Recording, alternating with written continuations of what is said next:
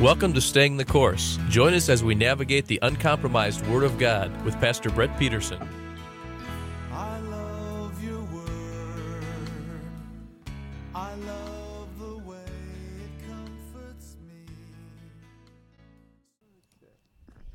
All right. So last week, what did we talk about?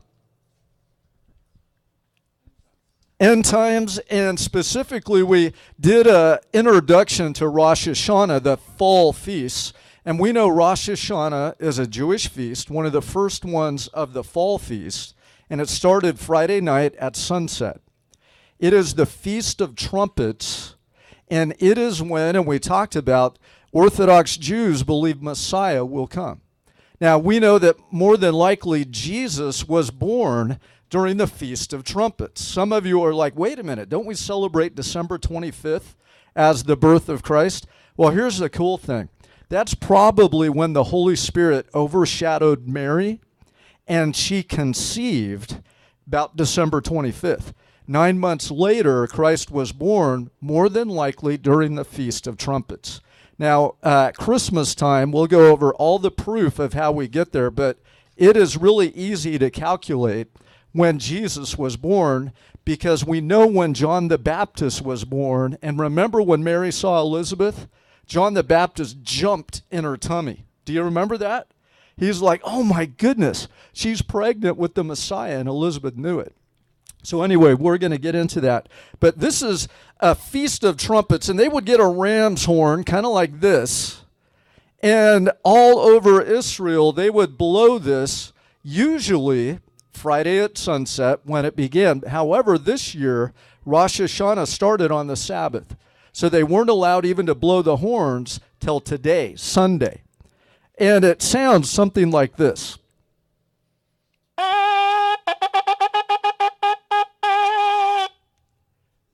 Doesn't that sound good? Sounds like a dead calf. I don't know. It is a ram's horn. Uh, I do have the big circular one, but I think I left it at one of my patients as Jewish. And so I brought it to play for the Feast of Trumpets when I visited last week, and I think I left it at uh, the board and care there. But anyway, we are entering what the Jews called the days of awe. It is during this time, Rosh Hashanah, that Jews all over the world, since they can no longer sacrifice in the temple, begin to do good deeds so that their good deeds outweigh their bad deeds. So if you have any Jewish friends, today is the day to ask them for favors because they need to do good deeds. Right. Ask them for money, whatever it is. You know, uh, and they'll probably give you apple and honey because that's what they eat during Rosh Hashanah. To have a sweet, it's, it's supposed to be a, a festival of sweetness and goodness and, and blessing and a preparation for Yom Kippur, which is coming up in uh, next week, I believe. We'll talk about that next week, which is the Day of Atonement. Now, we learned last week that all the feasts, all eight Jewish feasts, some of you are saying, no, there's only seven. Well, we include Hanukkah, which is the eighth, which is the Feast of Lights or dedication. But all the spring feasts pointed to Christ's first coming. All the fall feasts point to Jesus' rapture of the church, a millennial reign, and the eternal state. And so all the feasts literally point to Christ and his work with the church and the new covenant. So the Feast of Trumpets, Rosh Hashanah, is also called the hidden feast. It's the only feast that begins on a new moon. What's a new moon? It's when you see that little crescent, you know, that little barely you can see. That's the new moon. It is the feast that they say no one knows the day or the hour. It is the hidden feast. Jesus used that reference to talk about the rapture and the Feast of Trumpets point to the rapture of the church. So last week we started talking about it. Uh, this week I want to finish that because we, on Communion Sunday, we end the sermon a little early so we can have some prayer. And uh, we'll be doing that uh, at the end of the service today. So we will. Uh, some of you are like, "Thank God!" You mean the message is going to be short today? You know, yeah, we're going to have a shorter message today, so that's good. All right. where do we get the any moment rapture idea from? Who knows what verse in the Bible or verses that comes from? That Jesus could have came in Paul's lifetime. He could have came in um, George Washington's lifetime. Anyone know the verse? I'm going to give you the verses where we get it, but they call it the imminent return that any moment that the rapture could happen anytime, even today. Folks, last week we talked about and demonstrated the rapture could not have happened prior to 1948. Why is that? Because once the rapture occurs, the false Messiah comes on the scene and he makes a treaty with many, like Trump is doing with Israel today. It is all about the Jewish people, and they weren't even a nation to be able to enact a treaty with till 1948. So it's impossible that that could have happened prior to that. The verses they get that any moment rapture are literally there's three. And they're repeated throughout the New Testament. The first one is Matthew 24 42. Therefore, be on the alert, for you do not know what day your Lord is coming. The second one is Matthew 25 13. Be on the alert then, for you do not know the day or the hour. And like that in Matthew 24, it's repeated, for this reason be ready, for the Son of Man is coming at an hour when you think not.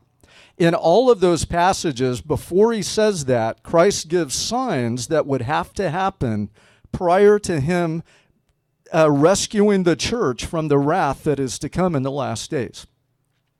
All those signs, he ends his discourse with the signs with, but you don't know the day or the hour. Well, Rosh Hashanah, the Feast of Trumpets, is the feast that the Jews, that phrase, still use today. It is the feast that no one knows the day or the hour. You see, in Jerusalem, they have two witnesses as close to the Temple Mount as they can be, and they have trumpets or ram's horns, and they watch for the crescent moon. And back then, no one would know the exact day the crescent moon would appear, but they knew the signs, so they knew approximately within two or three days. We're almost at the new moon, so we need to get ready. So they start watching in the sky above. Remember in Matthew 25, after Jesus said, No one knows the day or the hour, all the Jews that heard him said, Rosh Hashanah. That's exactly what Jesus is talking about, the Feast of Trumpets.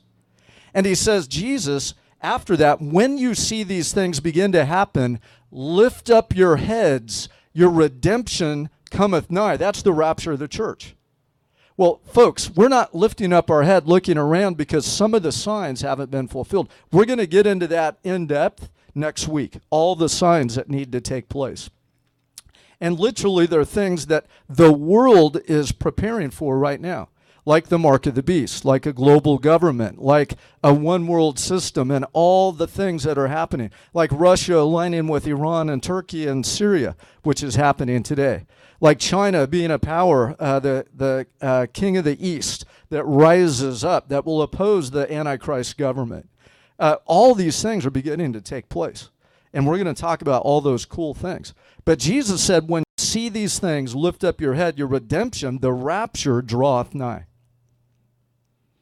Those men in Jerusalem on Friday, and they probably started Thursday, looked for the crescent moon. And they look all night. They take shifts. The priests are looking. They're lifting up their eyes, looking for the crescent moon. And when it appears, they blow the trumpets and the feast begins. No one knows, though, the day or the hour, but they do know the season. Are you with me? So Jesus said, When you see these signs, lift up your head I'm coming to get you, to rescue you from the wrath that's going to be poured out on the earth. The other verse they use is that Christ will come like a thief in the night. Well, no one can prepare for when a thief's going to come. There's no signs. There's, it's not like the thief puts a sign on your door hey, tonight about midnight, I'm going to break into your house and steal everything I can. Now, that would be pretty cool because then we would be ready for the thief. But you can't be ready for uh, something that is a signless event.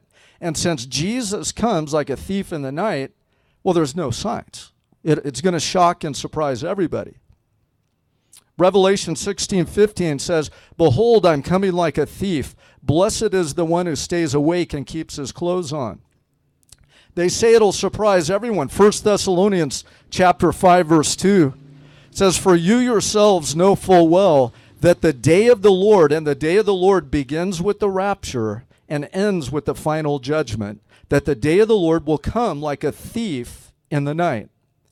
While they are saying peace and safety, then destruction will come on them suddenly, like labor pains upon a woman with child, and they will not escape. Oh, but the next verse.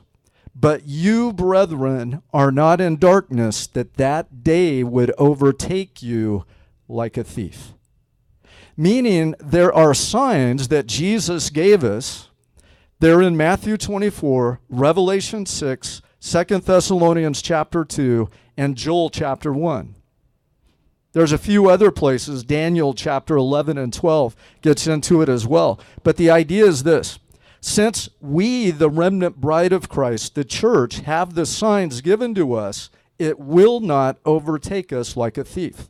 That's why in 1 Thessalonians chapter 5 verse 4 it says, "Hey you Christians, you know the signs. This event is not going to overtake you like a thief. That's why Jesus said, when you see these things, lift up your head, get ready. I'm going to rescue you from the wrath that is to come.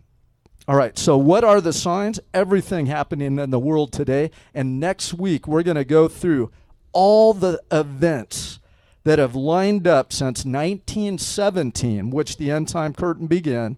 Who, know, who remembers why? What happened in 1917? Yeah, the Balfour Declaration, where Britain called Jews back to the land of Israel. They had taken over the land Palestine, which, uh, by the way, the Romans renamed it Palestine. It was known as Israel even up to 70 AD when Titus destroyed the temple and, and started the great diaspora of Jews around the four corners of the earth. But God said in the Old Testament, in the last days, I'll draw my people back to the land of Israel, the land that I gave their forefathers. In the last days, from the four corners of the earth, I will draw them back to the land and they will make the desert bloom. Guess what happened in 1917? They were drawn back to the land. Jews from all over the world went back to Israel. And from 1917 to 1948, they established themselves. They still didn't take over Jerusalem. 1948, they became a nation against all odds. 1967, they again recaptured Jerusalem and they became the legitimate biblical state that God really had designed. So, really, we could say the rapture couldn't even have happened until 1967 because even though the Jews were in the land and they were still a nation, they didn't control Jerusalem. And the Bible, you know, have probably heard, is a tale of two cities Jerusalem and Babylon. Jerusalem represents God's people and God's city, and Babylon represents Satan and Satan's city and the world. This tells us plainly that it will not overtake us like a thief, but to the apostate church it will. And know this. In 2 Thessalonians chapter 2 verses 1 through 3 it says now concerning the coming of our Lord and our gathering together to him see to it that you're not quickly shaken or disturbed by message from us to the effect that the day of the Lord has come, speaking of the rapture. It will not come, he goes on in verse 3, unless the apostasy comes first. That's the falling away from truth. And the man of sin is revealed, the son of destruction, who goes into the temple displaying himself as God. That's the Antichrist, the false Messiah. Next week, we're going to talk about all these signs. But there's two things that has to happen first. The falling away, and Jesus in Matthew 24 tells us when the falling away occurs. It says, You will be hated by all nations on account of my name. At that time, many will fall away from the faith and betray one another and hate one another. Folks, that is when the apostasy happens. So, that apostate church in Revelation chapter 3, verse 3, the rapture will overtake them like a thief. It says, So remember what you have received and heard, and keep it and repent. Therefore, if you do not wake up, I will come like a thief, and you will not know what hour I will come to you. To the apostate church, Jesus said, I'm going to come like a thief. You're not even going to be aware that I'm coming. Do you know there's many churches that don't teach or believe in the rapture? Do you know that? In fact, they're called amillennialists or preterists. Uh, some even post tribulation, they think the rapture happens at the end of the seven years of, of difficulty that the world is going to face. These people are not going to be ready when the false Messiah comes on the scene. Many will say he is Jesus Christ. You see, the Antichrist is going to display himself as Christ. To the Jews, he will be the Messiah that never came. We know Jesus fulfilled all 300 or so prophecies about who the Messiah was. He is the legitimate Messiah. But the false Messiah, they, the Jews will proclaim, is Messiah. The apostate church will think it is the second coming of Jesus Christ because they don't believe in a rapture. The Muslims that have a treaty with Israel through the hand of the false Messiah, the Antichrist, will think he is the Mahdi. Yes, they have eschatology and they think a Savior is coming, the Mahdi. And so the apostate church will think it's Jesus. The Jews will think he's the real Messiah. And the Muslims that make that covenant with many by the hand of the Antichrist will think he's the Mahdi. That's how he is going to form his global government. And even though nations will maintain their nationhood, they will all pledge allegiance to this global system. Cash will be done away with, and he will enact a mark, an etching, literally in the Greek, for your hand or forehead, and you can't buy or sell unless you have that chip. We could call it an etching on your hand or feet. To the apostate church, the rapture will happen like a thief in the night. But the inference in Revelation 3 is simply this. To the apostate church, it says simply, If you don't wake up, I will come like a thief, and you will not know the hour that I come to you. The converse of that, if you are awake, if you're part of the remnant bride of Christ watching the signs, you will know. It will not overtake you like a thief, and you will be ready to endure to the end. So Matthew 25 is the parable of the ten virgins waiting for the bridegroom.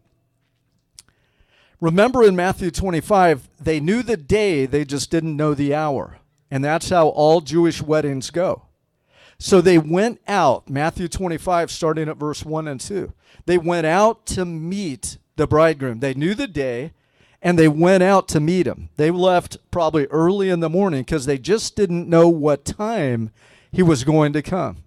So they would have this joyous celebration. Usually it would be by a bank of a river or uh, by a lake or some beautiful place in the wilderness. They would go out and wait for the bridegroom. The bridesmaids would celebrate and have a party all day as they knew the bridegroom was coming to get his bride that day. They just didn't know what time. Well, in Matthew 25, the bridegroom delayed to the midnight hour want you to consider that. A bridegroom would have never done that to his bride. Make her wait till midnight? No, usually he would come when the first star appeared at sunset. The most beautiful, kind of enchanting time of the day, that, that sunset beauty where the stars are about to, and back then, believe me, without pollution and all the junk, it was spectacular. You know, you see pictures of like the Milky Way and all this stuff. They probably, with their naked eye, could see a lot of that. Have you ever been up in the mountains and saw the Milky Way? Just spectacular. So they didn't have any impure air or whatever. So, I mean, the bridegroom would come riding up as the sun set. The star appeared, and a joyous celebration as the bridegroom took his bride back to his father's house. But no, this bridegroom in Matthew 25 made her wait to the midnight hour till it's cold and dark and dangerous. You see, back then there were thieves, there were robbers, there were all the wild animals that would come. Well, the bridegroom would never allow his bride to go through any difficulty. Huh. Now, I want you to note this in Matthew 25. The parable is very clear. Five wise, five foolish. They were all waiting for the bridegroom. They all believed the bridegroom was coming. And note this they all had their lamps and they were all lit. Symbolically, this is scary because it sounds like they were Christians with oil in their lamps that were lit, but they weren't ready to endure to the midnight hour, to the end. Over and over in the New Testament, we are commanded this He who endures to the end will be saved. Jesus said, You, church, will preach the gospel as a testimony to all nations, then the end will come. Paul in 1 Corinthians wrote, Hey, Jesus is going to confirm you blameless to the end, the day of the Lord Jesus Christ. The end is the end of the church age, the rapture of the church. It begins the day of the Lord. It is what Rosh Hashanah really represents. All right. So, what do we got? We've got about five minutes. Next week, we are going to dive deep into this. I mean, we are going to look from 1917, all the signs that have happened prophetically that have already been fulfilled, what's going to be fulfilled next, and what the day of the Lord and t- titles will cover the, the week following. So we still have two weeks of this. Next week, all the signs. And by the way, that is the best way to witness to people.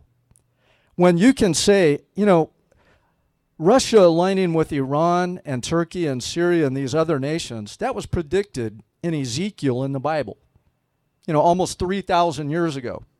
In the last days, there's going to be this alliance and they're going to come against Israel. In fact, the world's going to be against Israel. And now we have the United Nations, and they're all against Israel, except now because of Trump, us. Believe me, we were against Israel. We were not trying to establish Israel as God's chosen people and, and have all of this. All of these prophecies are coming together. It is amazing. Jesus in Matthew 24 36 said, But of the day or the hour no one knows, not the angels in heaven nor the Son, but the Father alone. For the coming of the Son of Man will be just like the days of Noah. What do we know about the days of Noah? Look around. Just turn the television on. Everything you see in almost every television show, every movie, all the, all the, the smut that is out there is the days of Noah our culture rioting and being selfish and selfishly ambitious, and they can't get along, and there's racial divisions. Those are the days of Noah. You see, love, Jesus said, in the last days will wax cold. And I don't know if you've seen some of the hurtful, crazy things people are doing. I mean, it is like who in their right mind would do that? That's the key. No one would. Rosh Hashanah is the feast associated with the day of the Lord. It's the feast that no one knows the day or the hour. It began Friday at sunset, it ends tonight at sunset. Rosh Hashanah was a time to prepare for the Day of Atonement. Guess what the Day of Atonement is in prophecy? You know, who's the king of the world right now? Satan is. Jesus was tempted. Satan said, You bow down to me, I'll give you all the kingdoms of the world. I'll give you the world back. At some point, at the seventh trumpet, during the trumpet judgments, Christ finally, his atonement for all the world is complete, and he takes back the world. He atoned for the world, and he takes it back, not until the seventh trumpet. So Yom Kippur points to that day preparing Christ for the millennial reign. We'll already be in heaven enjoying the marriage supper of the Lamb, which I can't wait. So, this Rosh Hashanah, it is appropriate that uh, uh, Colgan and Austin and Avery are getting baptized because it's a day, it's a fresh start. For the Jews, they begin their new year on Rosh Hashanah, even though their real new year is in like, uh, what is it, February or March? April? I forget. It's it's one of the spring feasts, the real New Year. But this they actually call it the New Year, the Feast of Trumpets, because it's a new beginning, it's a fresh start. This afternoon at four o'clock in Dana Point, we're going to be doing a baptism Uh, we will provide pizza. Please bring your own beverages and snacks. And um, it should be a great time. If you have your fishing license, bring a pole. You can fish. Okay, so we got it. We got to end here. Let's see. Oh man, ah, we'll cover it next week. Anyway, why talk about the feast? Because in Colossians 2:16 it says, "Let no one judge you by meat or drink or in respect of a holiday or feast day or of the new moon, which is Rosh Hashanah." That's exactly what he's referring to, or Sabbath days. These are all a shadow of things to come.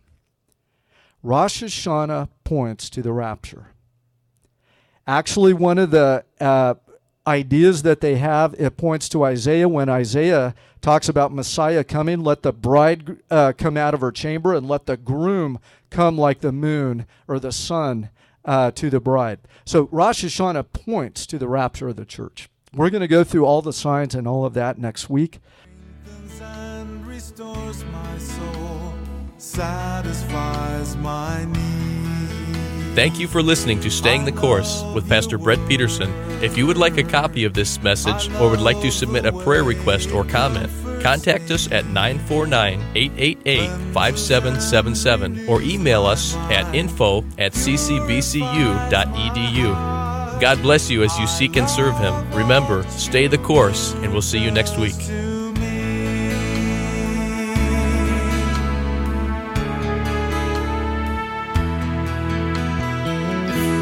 Love your word. I love